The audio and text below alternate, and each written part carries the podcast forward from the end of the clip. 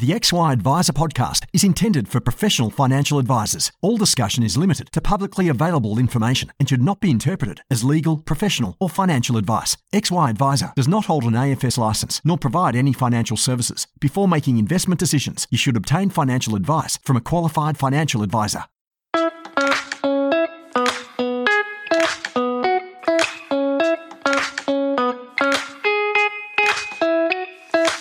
Ben Nash here. I'm a co founder at XY Adviser and founder of financial advice business Pivot Wealth my business baby I started from scratch a bit over six years ago. In that time, I've leveraged some of the learnings of the XY community to scale the business and become one of the better known financial advice businesses for high income accumulators. You can join me each Tuesday as I have the privilege of interviewing some amazing people where I'll selfishly be able to uh, continue my personal journey to improve every aspect of my advice process and hopefully you can learn a few things on the journey as well. Jump over to xyadviser.com if you haven't signed up already to share and learn from other advisors or simply download the app. Advice Intelligence is the market leader in goals based advice technology. Offering clients an end to end financial planning software solution, AI unleashes the true power of advice by providing a new world of advice software to enable planners to work smarter, not harder delivering financial advice in a way that's inspiring, cost effective, and scalable. AI makes it easy for advisors to have enriched and engaged conversations with clients so they can solve their problems and explore future possibilities together. Hey guys, Ben Nash from the XY Adviser team, and today I'm here with James Baird. James is a director and principal advisor at JustInvest based out of Dunsborough in WA. Uh, James, thanks for joining us, mate. Thanks for having me, Ben. Mate, uh, you've been at it for a while, so I'm keen to pick up some of those uh, the the things that you've learned along the way. I thought maybe a good place to start would be if you could talk us through your journey in advice and how you've ended up where you are today. Yeah, I started as a BDM in the year 2000. Seems like a long time ago now, and uh, went overseas for a couple of years to the UK and came back and, and worked as a BDM for Asgard for another few years before I joined our family business, uh, which which myself and my wife bought off her father, uh, which had actually been going for a very long time, had been operating since 1967, started as a risk insurance business and then developed into superannuation investment over, over time. So myself and my wife effectively stepped into a, a business that was um, uh, well established, quite mature, had a bit of everything really. Had had everything: corporate super, self-managed super, insurance, investment, and so on. And um, it was a really good training ground to come into the industry. Yeah, no doubt. Um, and I think that you know ultimately relationship game, BDM stuff, uh, all down the same path, but. Um, obviously, a pretty different game running your own business essentially like how, how was that transition for you I think as a BDM, I was always really interested in best practice and trying to help advi- advisors with uh, with that. And so you, you you'd, you'd be on the road, you'd see what practices are implementing things successfully, and um, and I guess you're sharing some of those ideas. And so I, I, always had that sort of I guess consultant sort of mindset. And uh, and and I think with our business, you could see it wasn't perfect um, but you're not going to change it overnight. So it was all about incremental improvements, and uh, I think we still see ourselves on as, as being on that journey. Mate, it never stops. It never stops. That's for sure. And that's uh, mm-hmm. one of the things that I loved about advice when uh, I first started as a as a bright eyed, bushy tailed uh, graduate. That there's legislations changing all the time, clients are changing all the time, markets changing all the time. And then you overlay that business, business conditions, technology, and all of those sorts of things. It means that there's always something to keep us occupied. I imagine that coming into a business that had been going for such a long time meant that there was probably a whole bunch of things that or ideas that you had or things that you wanted to sort of tweak or or refine eh, how did you tackle things in the early days in making that transition and figuring out what you would focus on and what would move the dial most? I think there's a couple of things. One of the things was that we implemented, started implementing fee for service, uh, you know, flat fee arrangements for clients. It must have been about 15 years ago. I'm not sure the exact date, because uh, we could sort of see that these these trail commissions and you know all these volume bonuses. I, I guess there was a range of things in the industry that that I was sitting back saying, I don't think these things are going to be in place forever. I don't think it's equitable and transparent. And sure enough, it, I mean, it took a royal commission and a whole lot of regulation changes, but you know, so many of those things that were intrinsic in every advice business that had been around for for decades, you know, it was all it was all cracked open and um, ripped apart and had to be rebuilt. So yeah, we we were fortunate enough to um, have put some of those things in place where where we were we were flat fee and very transparent with uh, with with that, but still we were we were on that journey, and um, yeah, I think all of us got affected by by those royal commission changes, and um, had to had to reassess your your commissions front. You know, e- e- even if a client was was happily paying one percent, you know, our business had, had, had, tried to move away from that. But if you're doing corporate super, one percent for a client could be they could have a 50 grand portfolio or a 500 grand portfolio. So it's very you know very hard to crack open that pricing and reset it all. So that was a real real long-term work in progress. And the other thing was i guess myself and my wife had bought the business with a real keen interest on ethical investment. And um, and, and the, some of the legacy clients were were very much mainstream and hadn't hadn't come aboard with that overlay. So we were busy um, i guess promoting ourselves as an ethical investment practice and working um, pretty heavily in that area. And then um, almost ret- retrospectively going back to some of those longer term clients and saying, hey, um, let's go back and reassess your ethical criteria and um, you know, do you want to invest in some funds where we can get some positive positive impact for you? And um, a lot of the clients came along f- uh, for the journey on that on that front, and um, some of them, you know, didn't didn't change from that mainstream approach and probably never will. Yeah, yes.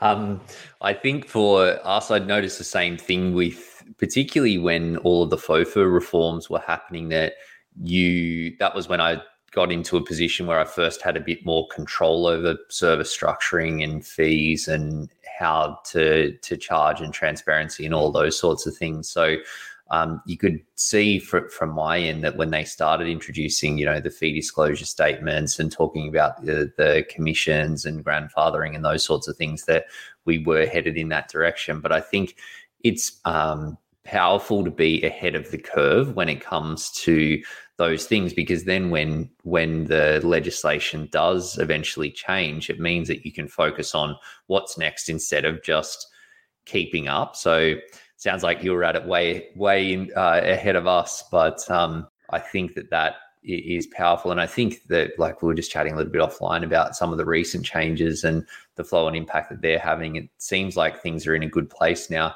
You never say never, and I'm sure that a bunch more things will change, but I feel like the the transparency levels are super high now, and um, basically advisors push that ensure clients are engaged, which is really what we want, I think, as a profession. So hopefully on the on the up from here. I'm keen though mm. to chat about the the ethical investing space. You, you mentioned that you sort of ended up with some legacy clients in that space, but I know that today that's a really big focus for you. Can you talk us through how that journey came about and and you know I suppose how it progressed over time? Yeah, I think I mean we've we've got an, an ad that uh, that my wife put in a local newspaper, and I think it was the year two thousand, um, just talking about hey, you can you can actually invest in super ethically, and and talk to us to find out more. And it was it was literally those sorts of little things, um, you know, um, being a member of the Responsible Investment Association, uh, over the years, and, and and and people that just search us out, people that just look us up and and and and, and say, yes, I don't know much about this area, um, but but tell me about it. You know, so you, you, get this sort of, I guess, steady flow of clients that that that wanted to learn more. Then what's happened over the years is that more and more super funds have introduced ethical options and um, and and more and more advisors are familiar with it with, with it, and there's more um, funds to more, eh, more literally more investments to choose from, including ETFs that just weren't there um, 15, 20 years ago. So that's great. There's, there's a lot more options to choose from. But I guess the transition in those sort of clients for us is that a lot of them now come to us and say, look, my super fund has, I, I, I tick the box, I've got their ethical option, but I was a bit surprised to find um, you know, these mining companies or PepsiCo or McDonald's or, you know, whatever it is that they're not particularly happy about within that ethical option. And the same, um, sometimes people come to us, look, I sought advice from my advisor, but I feel like, you know, what he or she has recommended isn't quite um, matching my ethical criteria. So, you know, can you have a look at it? Can we have a conversation about it? So, we're finding we're, we're, we're getting people who are maybe a bit further along that that journey that they've they've had a crack at it and they probably haven't got the ethical overlay or the positive impact that they were looking for and that's where they search out specialists like ourselves and um, like other xy advisors where we're part of the ethical advisors cooperative um, group. And, um, and and we certainly um, as I I'm certified by the Responsible Investment Association, and um, you know, so it's part of that that that overlay, that that discussion, and you know, every conversation with a prospective client these days uh, includes a discussion about their ethical criteria, and I enjoy doing it because um, it adds to the conversation. Yeah, I think it's definitely more in sort of the mainstream view these days. Clearly, there's a lot of variation on what ethical is, but I think people are broadly aware of it. And I think talking to clients about ethical investing or socially responsible investing does allow you to build a deeper connection with them because it necessitates you getting more into their values and what is actually important to them beyond just the the dollars and the cents. How did that come about for you guys though in the early days and like how did you get into the space and and what did you actually do to to build out your offer there? Yeah, it's a good it's a good question. I, I just remember doing some assignments at, at, at uni, and when I did my MBA, I, I did one on on um, on modern modern slavery or, or effectively child child labour, and it was it was literally you know kids making soccer balls that that that that you buy. You know, these kids are just working. You know, probably six, seven years old, stitching soccer balls in Pakistan or something like that. It was just uh, just just amazing. I, I think myself and wife had both come in with similar stories of saying, yeah, I want to be in the industry, but I really, if I'm going to be recommending investments for people, I really want them to be to be ethical, you know, up to my standards, and um, and and have some positive impact, and and and use it as a force for good, um, and and let's see if we can change some things. And, and it's probably 20 years after that assignment, and modern slavery, like there's more people in modern slavery now than any time in history. So there's actually a, a lot more work to be done. And, and I think that's where the positive impact comes in that whether it's um, modern slavery or climate change or other issues, you know, business as usual isn't going to get us there. And so we really believe in investment as um, uh, having the ability to, to, to make a difference and make a positive impact. And and so literally when I'm having client conversations in, in reviews or prospective clients or um, you know even the, even the, the, the longest term clients that we've got, the markets might be having a terrible time, but you can still have a positive conversation about the sort of impact that that um, is being made in those portfolios, different companies. Um, you know, the green bond market is just doubling in size each year globally and you can talk about the impact of all these projects that have been undertaken in these bond funds that have literally got got um, got got things going on all around the world. How do you practically weave it into your advice process? Like, what does it look like from a client perspective for you guys? Well, I think with every client who would, would do that normal discovery sort of fact find process, including risk profile questions, we just include a bit of a, um, a, a basic ethical um, questionnaire in that as well with the ESG, the environmental, social, and governance uh, questions, and and you know find out the areas of, of, of, interest for, for those clients, the areas that they'd like to avoid um, and, and and the areas that I'd really like to support. I mean, a common one we see. I don't know if it's because we're in West Australia and maybe it's more prevalent over here, but you know, a lot of a lot of people coming to us really want to avoid fossil fuels, but they're generally okay with other mining, subject to the ethics of maybe the, of, of, that mining company and how it's done. And uh, you know, so, so it's it's not saying right, we're not doing anything extractive. I mean, a lot of people are comfortable with areas like like lithium mining at the moment for positive impact and the fact that we're going to need that um, that lithium for for this massive demand that's um, going to be required for, for battery components. In those conversations, people will point out, you know, different things. I mean, a lot of people are environmentally focused, but occasionally you get someone that says, "Look, I'm more concerned about the social side of things," and we deal with organisations as well. So some organisations they'll be looking for social positive Im- impact, and and other ones will be uh, environmental positive impact. So we can sort of design those portfolios around those um, around those criterias. And yeah, it's it's a really good way of getting to know a client is to ask what what are the things that they that they really care about. Um, someone might say, if I don't mind investing in alcohol, I'm, I'm, I'm a drinker myself, but tobacco is not a no go for me. I really don't like the way they advertise, and um, you know, and someone in my family passed away from smoking or you know you, you just have, you'll get into those sort of conversations that are a bit more interesting than hey this is what markets have been doing and this is the market outlook and these are the different asset classes. Yeah and how is it how is your approach to uh, ethical investing advice? How is that and and your offering for your clients? Like how has that shifted over time or what's changed in the years that you've been doing it? Yeah, it's it, it's a good question. It really has been uh, changed from a limited range of fund managers to really quite a wide range of fund managers. Um, obviously, the, the, platforms that we use play a big part in that. Like we we really over the years we we really had to work with platforms that have got the extended menu options, not just limited menu options. Um, but these days, some of these providers just have a really really um, open architecture and you can use managed funds, ETFs, and, and, and direct shares. So what we've done now is set up model portfolio SMAs, and um, we've we've got that in house for ethical investment advisors um, group, our licensee.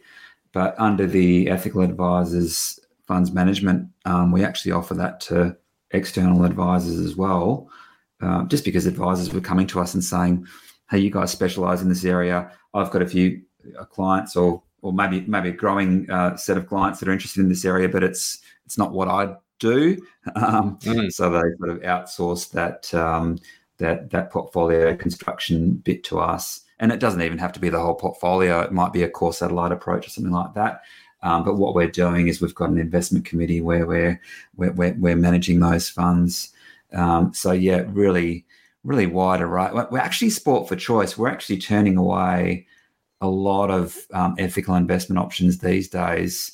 Um, you know, on the international shares front and the Aussie shares front, um, most commonly, and um, that's that's good. That's a good position to be in, and uh, because mm. then we can build out the portfolio thematically, um, but also if there's literally two fund managers side by side that are constructed pretty similar portfolios with an ethical screen point of view. So let's say the negative screening is okay.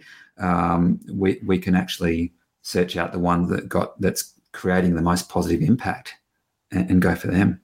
And how do you how do you go about doing that for you? Is it just a matter of doing the research on the funds or through the the actual like BDMs or managers? Like, how do you actually practically tackle it when you're trying to choose what goes into a portfolio that you look after for clients? Yeah, I think it's I think it's a real it's a really comprehensive blend of qualitative and quantitative because you can get that quant info. And, and I guess I'd say on that quant info, like we we we we ask for the complete stock listing of, of any fund, you know, the complete listing of fund holdings and there's still a few fund managers out there that aren't releasing those, and we just say, well, we we we couldn't use your your fund if if we can't see exactly what's in there, mm. and it doesn't have to be today's. It can be it can be last month's or, or whatever. but they've got to have that transparency. Then we've got to get to know the fund manager um, because it's about what they're going to put into that fund next week that we want to that we want to get a feel for. Otherwise, there's going to be a stock that might pop in, pop up in there that we don't like, and we'll get egg on our face because we've we've invested for a client with certain criteria. We might be we might be going against that. So through our cooperative group, we do some pretty detailed product analysis, and we've got we all share these these questionnaires, um, so we can we can access that. We we get a range of, of, research from you know, Ethos and ISS and Sustainalytics and, and other groups, and then we overlay that with I guess the standard you know mainstream research that's out there and the input from from from from the BDMs and fund managers. Um, certainly, a lot of the conversations we have with those fund managers might be things like, "This fund is holding Unilever. Can you explain that? Because we're just not sure." Or even, "Look, this fund's holding Tesla at the moment. Can you explain that? Because they've had some social and governance issues. What's the rationale?" And if the fund manager can't clearly explain, I guess, their knowledge of those social and governance issues and why they think the company's moving past that, then that's a bit of a red flag for us. As I say, this is why we're we're part of the cooperative group and also part of ethical investment advisors because ethical investment advisors we've got a dozen advisors to i guess share this work and engage with fund managers as necessary um, and uh, it's probably a, bit too much for our, our small practice to take on all of that and deliver what we want to clients mm. So I was going to say a bit like XY Adviser. It's a bit, it's a bit of the collaborating and and, and sharing and um, you know outsourcing for that some of that info. Totally, yeah. It's hard to do it do it all yourself, especially um, you know for for any uh, sort of if you're not a big massive institution. It's um, does take a considerable amount of time, and I think the ethical piece necessitates you being more involved from an investment selection perspective, but obviously there's a lot of different aspects of your business that also require that attention. James, what's um what's coming up for you? What are you guys focused on now and and what's next? What we seem to be having a lot of conversations about is the impact investment space and I guess you know we're talking about this, this this term positive impact and we try and create that with with listed share portfolios and bond portfolios and so on but but also there's this whole area of wholesale investment that that really has been available for institutional clients and sophisticated investors. And I guess we're finding that we're, that's starting to be available for retail investors. And uh, so so some of these wholesale investments positive impact you know traditionally might have been solar farms or um, you know affordable housing um, disability housing you know all, all these different areas that have been hard to access and, and might have timeframes of up to 10 years before you get liquidity. So, mm. so what we're finding now is if we can get those into the retail world, we find there is a huge demand for that sort of stuff. People really want to invest in these areas and support these areas. And um, so it's a funny time in the industry where you've got you've got a demand that is very clear clear.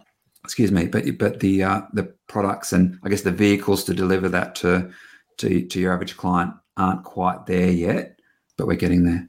Yeah, it's an interesting space. I think broadly um, across all investment markets, as we get more scale and more access for for investors, the the number of, of choices is increasing. It obviously a good thing overall, you think for investors, but it, it also means that there's um, there's more things for us to keep our, our focus on to make sure that we're across all of the things that could be could be helpful or, or could add value uh, to those client relationships as well.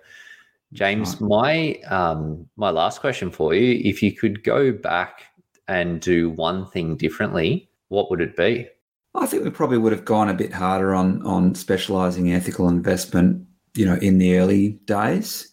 And um, you know, as I say, I think I think looking back on what we're delivering on things like corporate super or smaller clients, we're doing a lot for some pretty pretty low fee revenue, but we were doing it for the greater good and for for, for I guess the, the larger corporate group. You'd see that you'd see the corporate as the as the client rather than the individual, uh, and you'd see up to ten or fifteen clients in a day just sitting out there at a company and and mm. uh, helping review their super. So those days are, are long gone. Um, regulation compliance. You know, the whole thing has been reworked. But yeah, as I say, if, if uh, I just love those ethical investment conversations, so um, probably would have started having them a, a bit start specialising a bit a bit sooner if I could have. Yeah, it's an interesting one. We were just chatting a bit offline about the the the average cost for advice and how consumers are seeming now they seem to understand better that it is going to cost you a few grand to get a financial plan when you get there and um, i can't help but think it was like some of those like you say those corporate super funds where there there's some sort of expectation of advice at low or no cost as well as like with some businesses where there was a focus on models where they're getting payments from sources other than what they're charging that puts people under the impression that they could, you know, pay less or pay nothing even and, and still get something. But overall, I think it's definitely a, a good thing that people know that there's a cost that's attached to it and the cost is not insignificant, but that allows us to focus more, more value, more outcomes for clients, more results, and then that sort of self, you know, that self fulfilling that it um, then leads more people into to getting advice. So that's uh, right. Yeah, I think it's a it's all heading things in the right direction, and I think over the years um, coming up, that with the advisor numbers going down and consumer demand going up, it's um, plenty of things to keep us occupied. That's for sure. Yeah, I think I think it's a really weird time in the industry where you where a client might come to you and say, "Look, I'd like to invest and and uh, ethically and create some positive impact," and and you're turning away that client because they don't, you know, they don't, just don't. It's just not affordable for them. So I, I'm, I'm positive as well. I'm positive that the industry will work through this and we'll have some sort of solutions about about low cost advice again for clients and maybe robo advice is part of that but it's certainly not there yet but but eventually there'll be some sort of solution that, that that's deliverable uh, and and yeah it'll only be a good thing because there'll be more people investing ethically um, and and and younger clients as well so getting younger clients in uh, at a at a low fee base, but they're just going to build their wealth over time. That's just how it all works. Yeah, and I think technology is a, a, big part of that. As you say, not quite there yet, but um, getting closer day by day. So hopefully make our, our lives a little bit easier sometimes in the not too distant future. Yeah, that's it. That's it. James, thank you so much for sharing your story. It's um, yeah, great to see you kicking those goals, mate. So I, I look forward to the next conversation. No worries, Ben. Thanks a lot for the time. Cheers, team. We'll catch you next time.